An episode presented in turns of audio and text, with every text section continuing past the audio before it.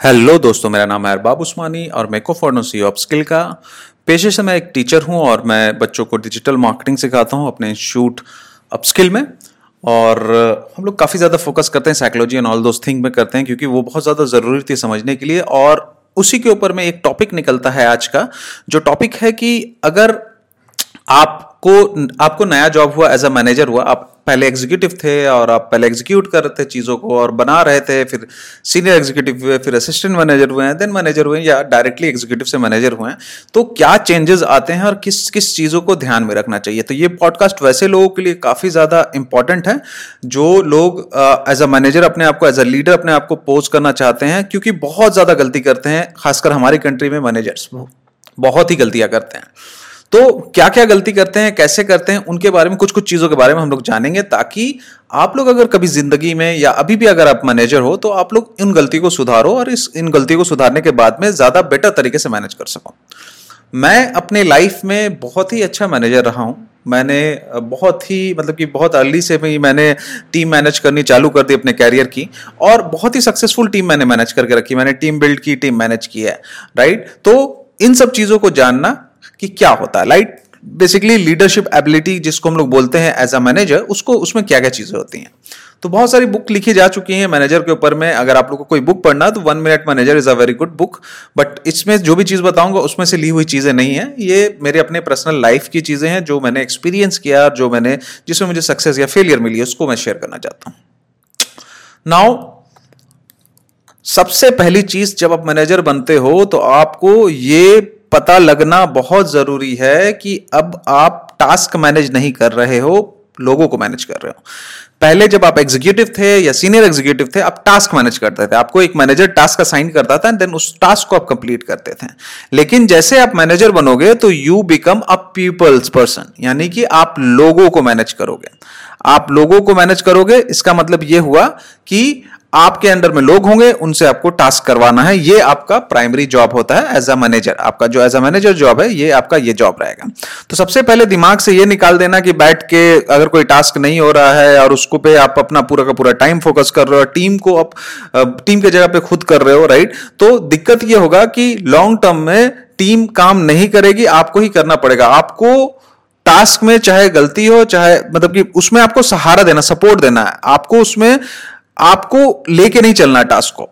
Basically अगर आप उनको सपोर्ट देते हो तो आगे जाके they will enable to do their work right और आप ज़्यादा से ज़्यादा लोगों को मैनेज कर पाओगे और ज़्यादा से ज़्यादा चीज़ें वर्क डन हो पाएगा। क्योंकि आपका टाइम प्रीशियस है लोगों को मैनेज करने में, लोगों को बताने में, उनकी, जो भी उनसे गलती हुई, उस चीज़ों को पॉजिटिवली ठीक करने में। ऑप्टोमाइज करने में बेसिकली जो हम लोग बात करते हैं, उसमें आएगा। राइट नाउ यहाँ पे सबसे पहले चीज़, आप अपने आप से बात करोगे, अपने आप को बताओगे कि भाई, हमारा जो जॉब है, वो अब लोगों को मैनेज करना है वर्क डन करवाना है टास्क मैनेज नहीं करना है। जो टास्क करते हैं, उनको मैनेज करना है। तो पहला पॉइंट तो यही चीज़ है। ठीक है? नाउ यहाँ पे एक और पॉइंट है कि आप अपने स्टाफ को यह बात नहीं बोलना कि कैसे काम करो, क्योंकि वो फ्रीडम उनके पास में होना चाहिए माइक्रो मैनेजमेंट नहीं होना चाहिए। इसके जगह पे आपको स्ट्रैटेजी बनानी है डेडलाइन बनाने हैं बेंचमार्क बनाने हैं। ये सारी की सारी चीज़ें आपको बनानी है। तो इन सब चीज़ों से क्या होगा कि जो उनका टास्क है, वो टास्क उनको अपने तरीके से करने दो। कहीं पे गलती हो तो वो थोड़ा सा आप उसको ऑप्टोमाइज कर सकते हो चीज़ों को। देन उनके ही साथ बैठ के आप स्ट्रेटेजिक डायरेक्शन बनाओ कि इस टास्क को कैसे बेटर तरीके से किया जा सकता है या कैसे इसको हम लोग स्केल कर सकते हैं। क्या ज़्यादा लोग चाहिए तो देन रेवेन्यू क्या है, क्या नहीं, उसके हिसाब से फिर उसके बाद ऐड भी होते हैं टीम में लोग होते हैं या रिमूव होते हैं, अगर ज़्यादा लोग होते हैं तो उस उस वजह से। तो आपको वहाँ पे बैठ के स्ट्रेटेजिक डायरेक्शन देना है कि भाई स्ट्रेटेजिक तरीके से क्या करना है डेडलाइन करना है और बेंचमार्क बनाना है। तो एक मैनेजर का काम जो लोगों को मैनेज करने के साथ साथ स्ट्रैटेजी के भी बनाना होता है। कि वो स्ट्रैटेजी बना के वो स्ट्रैटेजी गाया होता है। स्ट्रैटेजी बना के वो, साथ में टीम के बैठता है स्ट्रैटेजी बना के देता है देन अगेन वो टीम पूरी की पूरी एग्जीक्यूट करती है। अगेन साथ में टीम किस लिए बैठता है? क्योंकि टीम की एबिलिटी भी पता होनी चाहिए कि कौन कितना काम कर सकता है। नहीं तो आप अपने, अगर मन से दे दोगे और उसको, उस चीज़ में वो ज़्यादा कंफर्टेबल नहीं है, ज़्यादा स्किलफुल नहीं है तो वो काम भी गड़बड़ होती है। तो इसलिए म्यूचुअल अंडरस्टैंडिंग के साथ में बैठ के टीम के साथ में ये काम असाइन किया जाता है। नाउ, दूसरा चीज़, आपको ये, आपको खुद में ये, आपको खुद में ये सेलेक्ट करना है कि भाई आप कैसे काम करोगे राइट नाउ आप ऑफ़ कोर्स आप चूँकि नीचे से उठ के आए हो, ऐसा ऐसा तो नहीं कि कोई फैमिली मेंबर है तो मैनेजर ही डायरेक्ट बना दिया राइट ऐसा सीन तो नहीं है। आप नीचे से उठ के आए हो, काम करते उठ के उठ के आए हो, आपके पास में अपनी खुद की स्टाइल है, अपनी खुद की एक्सपर्टीज है, अपने खुद के स्किल्स हैं राइट नाउ अब आप टीम का पार्ट नहीं हो अब आप टीम के लीडर हो तो इन दोनों चीज़ में क्या फ़र्क है? टीम का पार्ट होने पे you look at look at someone and you actually think that that person is a leader right तो आप लीडर की तरफ़ सीकिंग करने की जगह पे आप अभी लीडर बन गए आपके पास में एक टीम है, जो अगेन लोगों के द्वारा बनी हुई है राइट और जो लोग सक्सेसफुल तरीके से भी काम कर सकते हैं और अनसक्सेसफुल तरीके से भी काम कर सकते हैं राइट नाउ इसमें एक प्रॉब्लम यह आता है कि माई वे और हाईवे ये वाला प्रॉब्लम है। भैया, ये काम हो रहा है तो ये मेरे तरीके से ही करो, तुम्हारे तरीका गलत है। At the end of the day आपको यह देखना है कि वो जो काम किसी भी तरीके से करे राइट वो काम वर्क डन हो रहा है कि नहीं? वो काम जो आपने असाइन किया, वो हो रहा है कि नहीं? उनका स्टाइल उनके ऊपर छोड़ दीजिए, अपना स्टाइल अपने पास रखिए। राइट हाँ अगर वो क्लूलेस है तो उनको आप बताइए कि कैसे करने का बट अगर क्लूलेस नहीं तो ज़्यादा उंगली उसको नहीं करने का। ठीक है? तो अगर वो अपने तरीके से करें, इसका मतलब ये नहीं कि उनका तरीका गलत है, आपका तरीका सही है। लास्ट में उनकी भी अपनी जर्नी है, उनको भी अपना रेस्पेक्ट अर्न करना, अपने तरीके से करना है। राइट तो लास्ट में टास्क होना चाहिए, यही आपका। जो लोग टास्क कंप्लीट करें, लोग जो उनको असाइन किया, वो कंप्लीट करें, ये इंपॉर्टेंट ठीक है? नाउ यहीं पे आपको थोड़ा सा कुछ कुछ चीज़ें अनलर्न करनी पड़ती हैं, यानी कि जो आप सीखा उसको आपको भूलना पड़ता है। तो बेसिकली माई वे हाईवे वाला जो सीन मैंने आपको बताया राइट नाउ इसमें आपको लगता है कि आप, चूँकि आप, ऐसा तो नहीं है ना, आप एक दिन में करके गए, आप सीख सीख के आए हो तो उसको छोड़ने में थोड़ा टाइम लगता है। तो उसको आपको क्या करना पड़ेगा? ग्रेजुअली धीरे धीरे करके उसको निकालना पड़ेगा और उनपे आप, आपको अपने लोगों पे बिलीव करना पड़ेगा। जो भी काम करते हैं, उन पे बिलीव करेंगे। अगर उस पे, उन पे आप बिलीव नहीं करोगे तो वो आप पे बिलीव नहीं करेंगे। ये डबल वे रास्ता है। आप पे यकीन नहीं होगा, आपको उनको यकीन, उन पे यकीन नहीं, उनको आप पे यकीन नहीं, काम नहीं होगा। ये यकीन करवाना, ये ट्रस्ट लाना, ये बहुत ज़रूरी है। ऑल्सो जैसे कोई अच्छा काम करे, कोई टास्क कंप्लीट करे, उनको रिवॉर्ड कीजिए, उनको अप्रिशिएट कीजिए पब्लिक में। देखिए, दो लोग दो तरह से लॉयल होते हैं आपके। एक होता है कि उनको पैसा दे दिया गया इंसेंटिवाइज कर दिया गया, और एक होता है कि उनको अप्रिशिएशन दे दिया गया। अप्रिशिएशन भी मनी के बराबर ही काम करता है वर्क एरिया में। तो उनको अप्रिशिएट कीजिए। अगर गलती की है तो पब्लिक में कभी ना डांटिए, उनको आराम से रूम पे बुलाइए। आराम से अगर डांटना भी है उनको किसी बात, ऐसे तो डांटना नहीं चाहिए, लेकिन अगर डांटना भी है किसी बात में बहुत ज़्यादा हो गया कि बार बार रिपीटिंग कर रहे हैं, एक ही मिस्टेक को कर रहे हैं, देखो मिस्टेक करना इज़ नॉट रॉन्ग एक मिस्टेक को सुधारना नहीं बार बार करना इज़ रॉन्ग उस टर्म में थोड़ा सा डांटना पड़ता है, थोड़ा समझाना पड़ता है तो उनको अकेले में कीजिए, उनको सामने में मत कीजिए ह्यूमिलेट किसी के. कभी भी कभी भी कभी भी सामने में किसी को ह्यूमिलेट मत कीजिए, किसी को भी. ये जानिए. ठीक है? नाउ आपको एज अ कोच काम करना है, यानी कि कोच का काम क्या होता है? एक कोच का काम होता है कि अपने टीम का, जैसे कि जो काम कर रहे हैं उसमें, और प्लस उनका मेंटल इन्वायरमेंट भी काफ़ी अच्छा होगा। यानी कि मेंटल स्टेट भी अच्छा रखना एक कोच का काम होता है। यानी कि अगर आपके ऑर्गेनाइजेशन में कोई काम व्यक्ति कर रहा है तो उसको पॉजिटिव प्लेस महसूस होना चाहिए। वो किसी से बुली ना हो, किसी बात से फ्रस्ट्रेटेड ना हो, वो मतलब कि ऑफ़िस के अंदर की बात करें again personal life is a different thing उसमें तो लोग हो जाते हैं बट ऑफ़िस की बात करें एज पर ऑफ़िस की बात करें तो ऑफ़िस में माहौल जो हो वो ठीक रहना, ये भी इन्वायरमेंट बनाना एक मैनेजर का काम है कि ग्रुप में लोग बन के किसी को बुली ना कर रहे हो, वो कहीं कटा कटा ना हो बंदा पूरे ग्रुप से राइट तो आपको भी ये काम करना है कि जो कम बोल रहे हैं, जो इंटोवर्ट हैं, उनको भी आपको थोड़ा सा प्लेटफॉर्म दे देके उनको थोड़ा सा पुश करना है। तो मैं क्या करता था जब मैं मैनेजर था तो मैं बेसिकली यूजली क्या होता है कि जब कोई बड़ी मीटिंग बुलाई जाती है तो लोग मैनेजर क्या करते हैं? सबसे प्रेजेंटेशन बनाते हैं और खुद प्रेजेंट करते हैं। तो इंस्टेड ऑफ़ डूइंग दैट मैं ये करता था कि जो भी लोग हमारे पास में बोलेंगे, भाई हमको आपकी मीटिंग है राइट तो उस मीटिंग में हम क्या करते थे कि उस मीटिंग में हम प्रेजेंटेशन बनाते थे और प्रेजेंट मेरा, जो भी मेरे नीचे में अंडर में काम करते थे, जो भी एग्जीक्यूटिव वो प्रेजेंट करते थे अपना अपना काम का। और मैं उनको बैकअप देता, मैं सहारा देता था, मैं उल्टा करता था। जो यूजली होता है कि मैनेजर को सहारा देने के लिए जो काम करते वो होते हैं, मैं उल्टा करता तुम करो, मैं तुम्हारे सहारा में रहूँगा। तो इससे बहुत ज़्यादा बूस्ट मिलता है, बहुत ज़्यादा क्योंकि उनको रिकॉग्निशन मिला, उनको ये भी पता चला कि भाई उनके काम का वैल्यू है ऑर्गेनाइजेशन के अंदर में तो उनको बड़ा मिलता है और बड़ा मोटिवेटेड होकर काम करते हैं। तो आपको ये भी चीज़ करना चाहिए कि मेंटल हेल्थ के बारे में या एक पॉजिटिव माहौल के बारे में या उनको अप्रिशिएशन देना, ये वाला चीज़ देना चाहिए। माइक्रो मैनेजमेंट एक बहुत बड़ा पंगा है। मैनेजर्स के अंदर में और इंडिया में काफ़ी ज़्यादा होता है। उनको हर मिनट का डिटेल चाहिए, हर सेकंड का डिटेल चाहिए कि कोई एम्प्लॉय ने सांस लिया है कि नहीं लिया है, कोई छुट्टी लिया तो किस वजह से लिया है।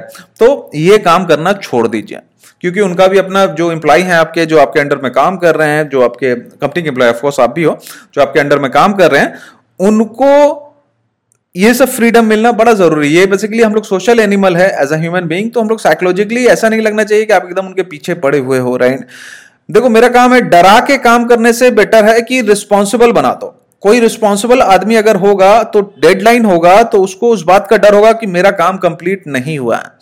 तो एक सक्सेसफुल मैनेजर आदमी को इनेबल करता है ज़्यादा रिस्पॉन्सिबल टास्क को बनाने के लिए। वो टास्क पे आप रिस्पॉन्सिबल बनाइए। माइक्रो मैनेज करना छोड़ दीजिए। कहाँ पे? एकदम अगर आप कर रहे थे, एकदम छोड़ दीजिए, क्योंकि आपकी टीम बिखरेगी, आपकी टीम के लोग छोड़ छोड़ के भागेंगे अगर माइक्रो मैंने देखा बहुत सारे मैनेजर माइक्रो मैनेजमेंट के चक्कर में अच्छे अच्छे रिसोर्स चले जाते हैं। आपकी कंपनी में दो तरह के रिसोर्स होते हैं एक्चुअली तीन तरह के होते हैं। एक रिसोर्स होते हैं जो एकदम नए हैं, जिनको कुछ आइडिया नहीं है राइट और वो बेसिकली वो बेसिकली क्या करते हैं कि उनको, उनका स्किल नहीं है, वो बेसिकली नीचे फ़ूड चेन में सबसे नीचे होते हैं राइट तो उनको बेसिकली इतना आइडिया नहीं होता तो उनको गाइड करना होता है। एक होते हैं जिनको पता होता क्या करना है। इनफैक्ट वो आपसे ज़्यादा जानते हैं। और आप आप जितना परफॉर्म ना कर पाओगे, उससे ज़्यादा परफॉर्म करते हैं, जिनको हम लोग बोलते हैं एसेट इन अ कंपनी में एसेट होते हैं। और एक होते हैं, जो कंपनी में होते हैं, उनको पता है टास्क क्या करना, लेकिन वो टास्क कभी नहीं करें। वो बेसिकली कंपनी में आते हैं, सुबह छह बजे आएँगे, सुबह नौ बजे आएँगे, शाम को छह बजे चले जाएँगे, बीच में घूमे फिरेंगे। तो ऐसे भी लोग जो होते हैं, ये माहौल को बहुत ज़्यादा खराब करते हैं, जो नॉन मोटिवेटेड होते हैं, जो जिनका काम होता है कि भाई, काम किए बगैर हमको सैलरी मिलते रहे। तो ऐसे लोगों पर थोड़ा सा आई रखना आपका काम होता है, और ऐसे लोगों को पे थोड़ा सा चेक रखना पड़ता है। माइक्रो मैनेजमेंट नहीं चेक रखना पड़ता है कि ये कहीं पे माहौल खराब ना करते हैं। ऐसे इस टाइप के लोग हर तीनों एरिया में होते हैं, लेकिन आपको क्या करना होगा कि आपको नज़र भी रखना पड़ेगा कि कहीं ऐसा ना हो कि ये दूसरों के लिए माहौल खराब करे, क्योंकि एक आदमी पूरा का पूरा माहौल पूरी पूरी ऑर्गेनाइजेशन का माहौल खराब कर सकता है या आपके टीम का माहौल खराब कर सकता है। तो इस बात पे आपको ध्यान रखना है। अगर कर रहा है अनोइंगली कर रहा है, समझाइए। नोइंगली कर रहा है तो उसको अकेले रूम में ले जाके अच्छा समझाइए।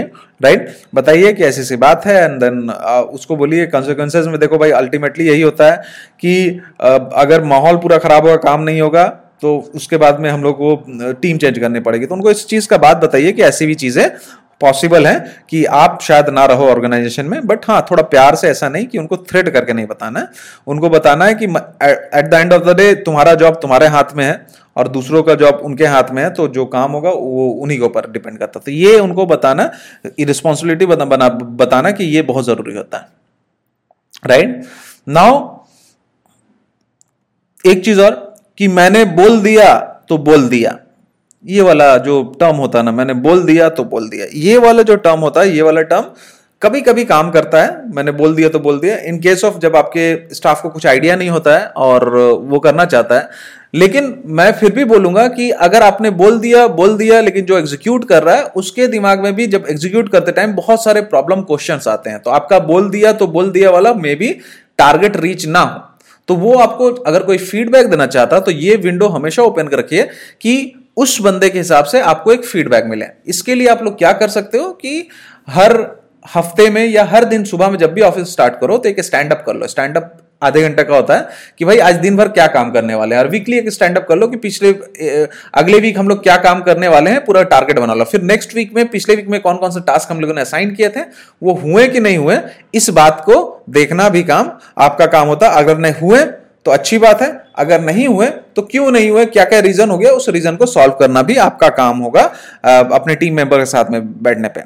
आपको अल्टीमेटली यही करना है कि आपके जो भी टीम मेंबर है, वो सेल्फ ड्रीवन हो सेल्फ मोटिवेटेड हो रिस्पॉन्सिबिलिटी अपना समझें, और आप उनको स्ट्रेटेजिक सपोर्ट दो। अगर कोई काम नहीं हो रहा instead of blaming start helping them कि भाई देखो यहाँ यहाँ पे गलती हो रही है स्टार्ट हेल्पिंग देम कि स्ट्रेटेजिकली हेल्प करो उनको उनको बताओ कि कोई एग्जीक्यूशन में रहा है। ऑफकोर्स आपके पास में आपने जो करके आया, आपने स्किल आपके पास में आया तो आपको आपको अनलर्न करना है, ये चीज़ को लर्न करना है तो आपको बिहेवियर अनलर्न करना है। स्किल तो आप अनलर्न बहुत ही मुश्किल होता करना तो आपको बिहेवियर अनलर्न करना है, यानी कि एग्जीक्यूटिव से मैनेजर की तरफ़ जाओगे तो आपको बिहेवियर लेकिन आपको स्किल तो आपके पास में अभी भी है। तो वहाँ से भी आप उनको हेल्प कर सकते हो, बता सकते हो कि भाई कैसे करना है।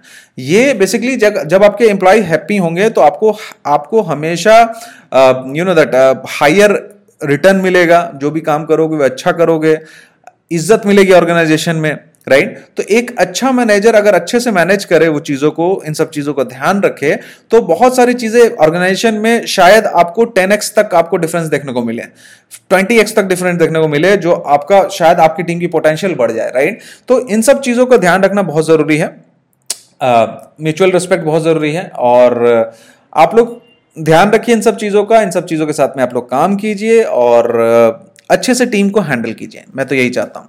अच्छे से टीम बनाइए। इंडिया के अंदर में बहुत अच्छे अच्छे मैनेजर नहीं है। वो बेसिकली बहुत सारी गलत माइक्रो मैनेज करेंगे, वो सबको सामने में गाली देंगे अप्रिशिएट कभी नहीं करेंगे अच्छा काम करेगा तो इस टाइप के मैनेजर मत बनिए। जब उन, वो फंसेगा तो ब्लेम गेम चालू कर देंगे। एक्सक्यूज सबसे बड़ा आपके राह में रोड़ा है। ये ब्लेम गेम एक्सक्यूज है ना, आपके सक्सेस में सबसे बड़ा रोड़ा राइट तो ये सब काम करते हैं, ये सब काम नहीं करने का। और आप जब भी मैनेजर बनो तो अच्छे से काम करो, मैनेज करो काफ़ी अच्छा हाई रिटर्न करो, कंपनीज़ को फ़ायदा करवाओ, बस यही है। और आपसे मिलते हैं कभी किसी और पॉडकास्ट में। अगर आप लोग हमारे फेसबुक ग्रुप में नहीं है तो हमारा फेसबुक में एक ग्रुप है अपस्किल डिजिटल मार्केटिंग चौबीस हज़ार के लगभग मेंबर हैं।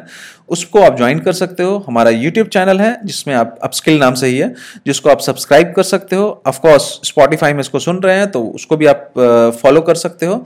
हम लोग, हमारा ये पॉडकास्ट गूगल पॉडकास्ट में भी है एप्पल पॉडकास्ट में भी है गाना में भी है और सावन में भी है। तो वहाँ पे भी आप इस पॉडकास्ट को सुन सकते हो। तो बहुत बहुत शुक्रिया सुनने के लिए। आपसे मिलते हैं कभी किसी और पॉडकास्ट में। अगले वीक में फ्राइडे को और हम लोग तब तक काम करते रहते हैं, आगे बढ़ते रहते हैं। थैंक यू वेरी मच बहुत बहुत शुक्रिया।